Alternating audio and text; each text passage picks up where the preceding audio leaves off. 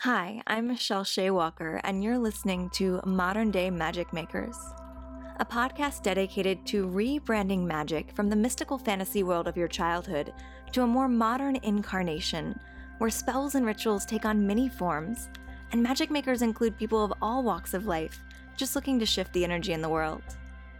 Tune in for inspiring interviews, recommended rituals, and magic making mentors of past, present, and fiction. Stay tuned for some modern day magic. All right, everybody, welcome back to Modern Day Magic Makers, the podcast. I'm here today with my friend Nick Conrad of the Green Suites. Hello. And I'm super excited to have him here to talk about some of the projects. As I've said before, Modern Day Magic Makers is all about introducing the world to people that are doing something to shift the energy. It doesn't necessarily have to be traditional, magical, witchy type stuff. It can be anything that's kind of moving in a different direction, moving things in a new light. Uh, and Nick, I feel like fits that perfect description. Uh, so Nick, how about you start by telling us a little bit about your business, the Green Suite? What what do you do? Yeah, uh, thanks Michelle for having me. Um, so the Green Suite is a small business, um, very small. It's just me for the most part. Uh, Michelle helps me out with a lot of things as well. Um, but the essence of my company is, like I said, it's called the Green Suite. So we're all about sustainability. Uh, it's my goal to basically help save the world by showing people how they can be more sustainable. And I do that with um, a interactive series of classes in fields like hydroponic window farming. So I teach people how to grow vegetables in their window hydroponically. Also, a, a, DIY solar electricity class where I teach people how to make their own solar panels and provide their own electricity. Uh, and of course, I have a very famous uh, zombie survival course. Um, which is very fun, and it may sound like it's about smashing zombie brains, but it's really about surviving in any disaster, even a zombie apocalypse. But the thing I love about particularly the zombie survival class, Nick is a very big inspiration for my own business in this way. Um, they always say to like follow your bliss and, and do what you enjoy and the money will follow. And, and we all think, oh, wow, that's great, but um, I need to make money. And so most of us don't do that. But that's kind of how the zombie survival class came about, right? Yeah, absolutely. It was, um, we've talked that like you, you've been around since the beginning. So it was one of those ideas like, I like zombies. They're pretty cool. Uh, what if I just as a joke did did a zombie survival course maybe once or twice and see if a couple people show up. It might be fun. We'll hang out at a bar, you know, it'll be fun and that was like three years ago. Mm-hmm. So I did my first class on December 21st, um, 2012, which end of the world didn't happen. Yes, that's true. Thankfully, that's do you remember that? that? yeah, that's why yeah. you picked that date. That was the first like, date. Like Halloween. Why were we doing it in December? No, it was but December yeah. 21st, like the end of the Mayan calendar. So I thought it would be a really good date. If, the, if we were gonna end of the world, Yeah. we should pre- prepare. We should so. prepare for those zombies that are coming to get us. Yeah. Yeah. So that yeah, that was the beginning of, of that. And then um, other than the, the classes, I do lots of other stuff too. I do um, a lot of presentations that are, aren't necessarily a class. I, I've done a lot of uh, stuff like that. Also make glassware from recycled materials. So I feel that I firsthand have saved quite a few materials from the landfill, and it's only a fraction of what we produce, but Yeah. you know, it's it's the things that I can do. So um, it's it's it's been an amazing adventure. Yeah, because you you salvage a lot of your products, right? Yeah, almost everything that I sell um, is sa- saved from the trash. So uh, in a way, you might think that I sell trash to people, but but it's not trash. It's it's but like no, it's repurposing, and that's Exactly. something that we need to definitely grow and and and do more as a culture. Um, but the thing, oh, this is actually a good little segue. So I, I teach a class on on manifesting, manifestation Friday night, uh, and Nick, though he is not. Uh, using the vernacular that often is a really powerful manifester.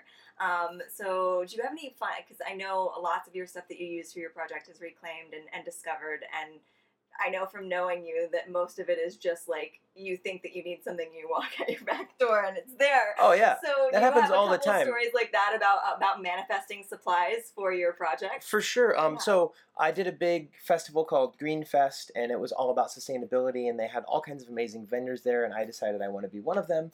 And so, in order to present, I told myself I needed a few things. I needed a bunch of big poster boards so I can do some print ups. Uh, I needed an easel, and it had to be collapsible, and I had to be in good shape. Uh, and I needed a couple other materials like that related, and I found all of those things on different occasions in in my alley.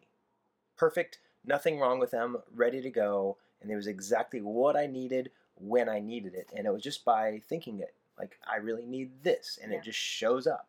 So I, I think first you have to decide what you need and Mhm. what you want, Mhm. and uh, not not to say it's going to happen to everybody, but if I think if as long as you're keeping it positive, I think it'll show up for you.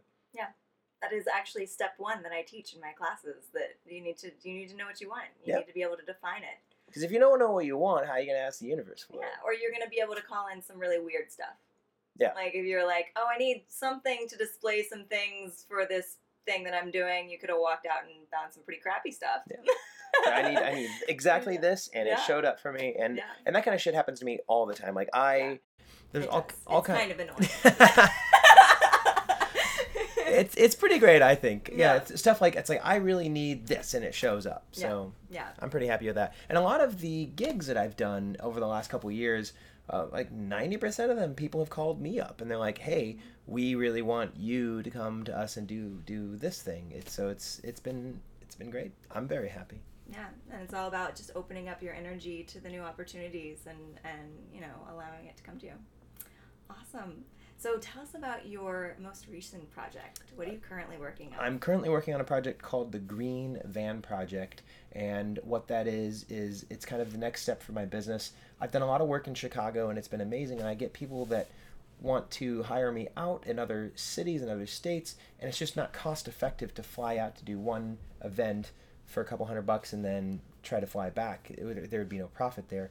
Um, so I've even considered doing that just to do it, just for exposure. But then I had an epiphany that um, it, it actually started with a dream for me. Is I, I had this dream. It was very random and didn't really make sense at the time, and I kind of pieced it together much later. But the dream was that I woke up in a place I didn't really know where I was, and it, it I was at home, so it felt like it was a place that I had lived, and um, it was obvious that it was like a very very small space.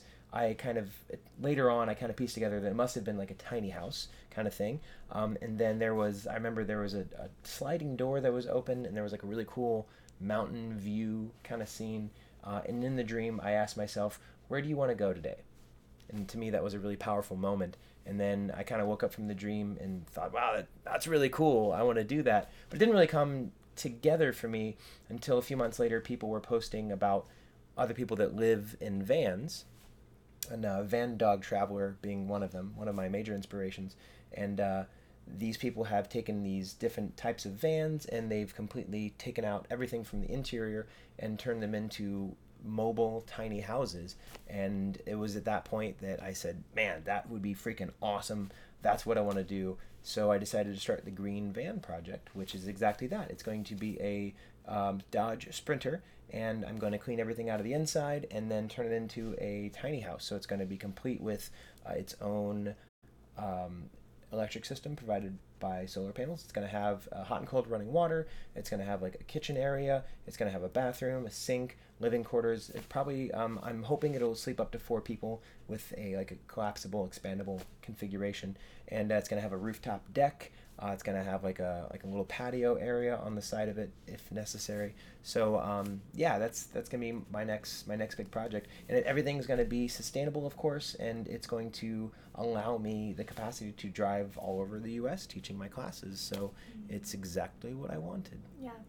And that's super powerful to have a dream and have it all kind of start to fall into place like that.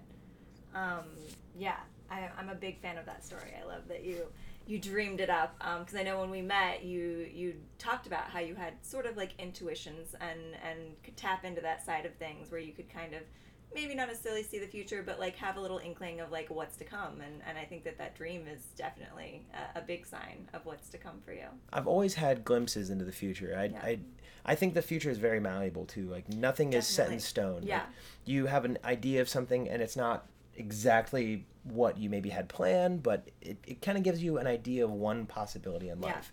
And I think some people can tap into those visions more easily than others. And I guess I've been lucky in that regard that I've always kind of had little glimpses of the future, and Yeah. I've kind of tried to lead myself towards that. And sometimes these glimpses into the future have let me realize that I was not on the path that I wanted to be on. That's powerful. It's Yeah. like I don't want to be Yeah. a 75 year old waiter. Yeah, because I'm I, I'm a big believer that that's that when we look into like fortune telling and tarot and all these divina- divination practices, I feel like they're just a really great way to show you if you continue on this current path, this is where you're headed. And, and again, nothing's ever set in stone. Um, and I know a lot of your intuition probably comes from the fact that you're a Pisces, and I'm pretty sure you're a Pisces with a Pisces moon and a Pisces rising sign. Um, but other than that, do you feel like you've done anything in your past to kind of open up to that sort of energy, or do you feel like you're there's something about the way you view the world that just allows you to kind of be more open to that? I think upbringing is a part of it. That you know, even my parents were like, "Oh yeah, you know, energy's real," like that that kind of thing. Like, um, I think you can you can kind of. They believed that you know there's power to to human energy. I think that's a part of it too, and I think just personally being open to it. Of course, like if Yeah. if you don't believe in something, it's not going to happen for you. Yeah. If you believe in something, it's more likely to happen So to if you. you're sitting down in like a meditation or like going to sleep, like, okay, come on, prove it to me that this can be a thing. Like that's not an energy to to be open to. Yeah. Is it something that usually comes to you in sort of random spurts, or is it something that you kind of intentionally try and, and bring about? It just comes to me. I, I don't Yeah. think I don't think it's anything you can force. Okay. Um, I, I think that that's not really the right way. Like you were talking about earlier, like Mm. prove me wrong. yeah, like I don't think that's that's not the right mindset. Yeah. I think our minds are extremely powerful, and our, our subconscious has a lot more to us Yeah. than than we realize. So I think to to force your subconscious to your will, that's not how it works. Yeah. And I don't think that's the world the way the universe works. You can't, you know, smash and bend and force everything into exactly the cookie cutter mold that you have in your mind. So I think that you just have to be open to all possibilities. Yeah. And I think that you should in a way take the cards that you've been given and try to do the best with with what you can. Mm-hmm. Um, but at the same time, on the other flip side, like you can make things happen by Yeah. trying and, and by, by putting yourself out there. So I I think that there shouldn't be like a like a definitive black and white explanation on, on things Yeah. like that. Yeah. And I think a lot of it helps that you have just a natural, sort of more easygoing energy. Um, so I think that that allows you to be more open to that stuff too. That's a big thing too. That I'm Yeah. kind of kind of like ah whatever, like eh you know eh. Lesson for everyone: just be like, eh, whatever, and you'll get all kinds of cool stuff happening too. Maybe I don't know. Well, I think it's a big. My attitude's always been like you are the first one to say that I was very zen, but I, I guess it's true. I'm just kind of like ah, you know, like, and Yeah. I've always had like a laissez-faire kind of, uh, you know, view on life that a lot of people. My dad is a good example of a Type A personality. Like he will try to like force things and like make them happen, and doesn't always work out that way. Yeah. And then even the plan, when it works perfectly, that's not the right outcome. Yeah. So I think just kind of like going with the flow is a big part of Yeah. it.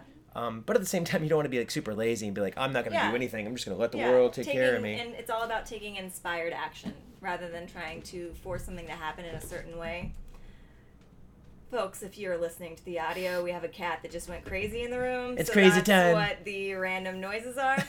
um, but the uh, yeah, going with the flow and allowing and and having that place of I'm gonna take action that feels very inspirational to me. The zombie survival class being a good example of that, and just see where it carries me. Um, and you know, if it doesn't do something, awesome. I got to do something that I was inspired by, and if it does, great. You know.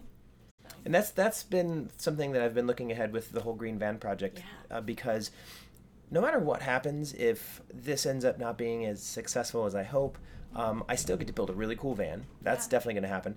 And other than that, I still get to travel the country, and that's something I've always wanted to do. So whether or not this is a sound business move, if I end up making money, if I end up going in debt trying to do this, I don't care. Still an experience. I that still- you're gonna want to have. if someone told me tomorrow, "Hey Nick, you're not going to make any money on this project. In fact, you're going to end up owing money," I'd still do it. Yeah. I would still do it because it sounds like fun. Yeah. It sounds like a really I cool agree. adventure. I think most of America would agree with you. Like, it's it's it's something you know. The wanderlust is within us all. So and I've been a little leery about being a guy who lives in a van down by the river.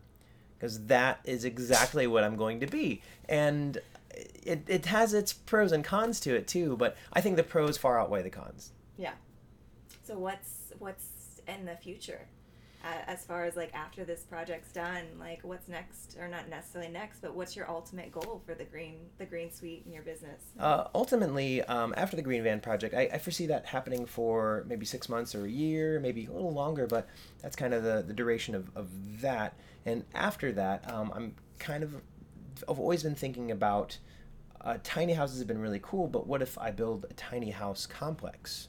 Mm. uh, maybe a couple of units together in the same building, made out of shipping containers, that kind of thing. That would be really cool. That I think that would be a logical step after the Green Van project. Save up mm-hmm. some money, build a building, and then it's always been a dream of mine to own my own building. Mm-hmm. And it's really expensive to buy a building, especially in Chicago. But if I'm able to build it out of mostly recycled materials, that's cutting a huge chunk of the cost out. Yeah. Uh, and then it will, of course, would be off grid, so I'd save a lot of money there. So um, I think that's that's a ni- nice thing. But ultimately, I've always wanted to basically be like a, like the leader of a cult essentially um, but like a cult for the environment i think is is it there you go like an environmentalist yeah. cult you know so instead of like you know killing cats or something yeah. we like care about the environment you know like we're like we're not trying to hurt things we're trying to like yeah. save things so i think it'd be really cool to have like uh, our little environmentalist cult uh, take up a few buildings in like a, a certain yeah. area of a city. So ultimately, I would like to have a little eco village. I think it'd be really cool mm-hmm. to have a group of people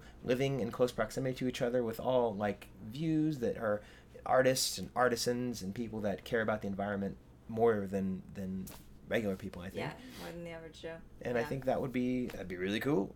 That would be really cool and a really great way to find a sense of community too. Exactly. And there's a lot of people that, that are super environmentalist mm-hmm. that are like, man, it'd be really cool to live near other people, yeah. but they still maybe they don't want to live at the Earthships in yeah. in New Mexico, very far off grid and kind of in the middle of nowhere. Um, want that happy medium. So they kind of they wouldn't mind being in the city, but they would still want to be environmentalists. So I think that's that's my niche that I, I would like to build. Mm-hmm near the city, not necessarily downtown ish, but I think it can be done. I really do. Even in Chicago, people have always said that like, oh, Chicago is expensive, but there's lots and lots, even in Chicago, that are unoccupied, yeah. that aren't crazy expensive. And if I stack a few shipping containers on top of each other, make a nice little building, I think it can be done relatively inexpensively. So who knows? In a few years, you could be living in one of the the green suites eco-friendly communities. I guess I won't call it an eco cult. I don't know if that's really gonna. it's not gonna really sell. Yeah. eco oasis, maybe. Eco oasis, yeah. yeah. Um, uh, but in the meantime, if you would like to support Nick and his project, um, for the Green Van project, there is an Indiegogo campaign going on right now, and and until Halloween, maybe a few days afterward, but definitely until Halloween, you can go to indiegogo.com backslash projects backslash the Green Van Project with hyphens between each of the words. We'll put a link below. You can also go to Nick's website, greenyoursuite.com, S U I T E, as Sweet. in your home where you live, Green Your Suite. Um, there's also information for the fund funding campaign there, and you can sign up for Nick's next zombie survival class, which is coming up on October 28th. Yes, right? 28th, so 7 o'clock. Halloween activity. It's a great date night. You can go. Yeah figure out how compatible your survival skills are with your date and maybe have a little zombie survival skills to take with you into Halloween. Awesome. Thank you so much for being here, Nick. I appreciate you coming and sharing your stories, and best of luck with your Green Van project. Thank you very much. Thanks for having me. Great to be here, and um, I want to thank Michelle for being awesome. and thanks for having me. Thanks. All right, modern day magic makers. We'll see you again next time. Have a great, lovely, magical evening. Oh, happy Back to the Future Day. Yeah, and we are recording this on Back to the Future Day, so happy October 21st, 2015. That's it for today's show. For more on Nick, once again, head over to greenyoursuite.com. To learn more about me, head over to michellesheawalker.com. And if you like this episode, subscribe, share, or leave us a review. Until next time, Keep on making your own brand of modern day magic.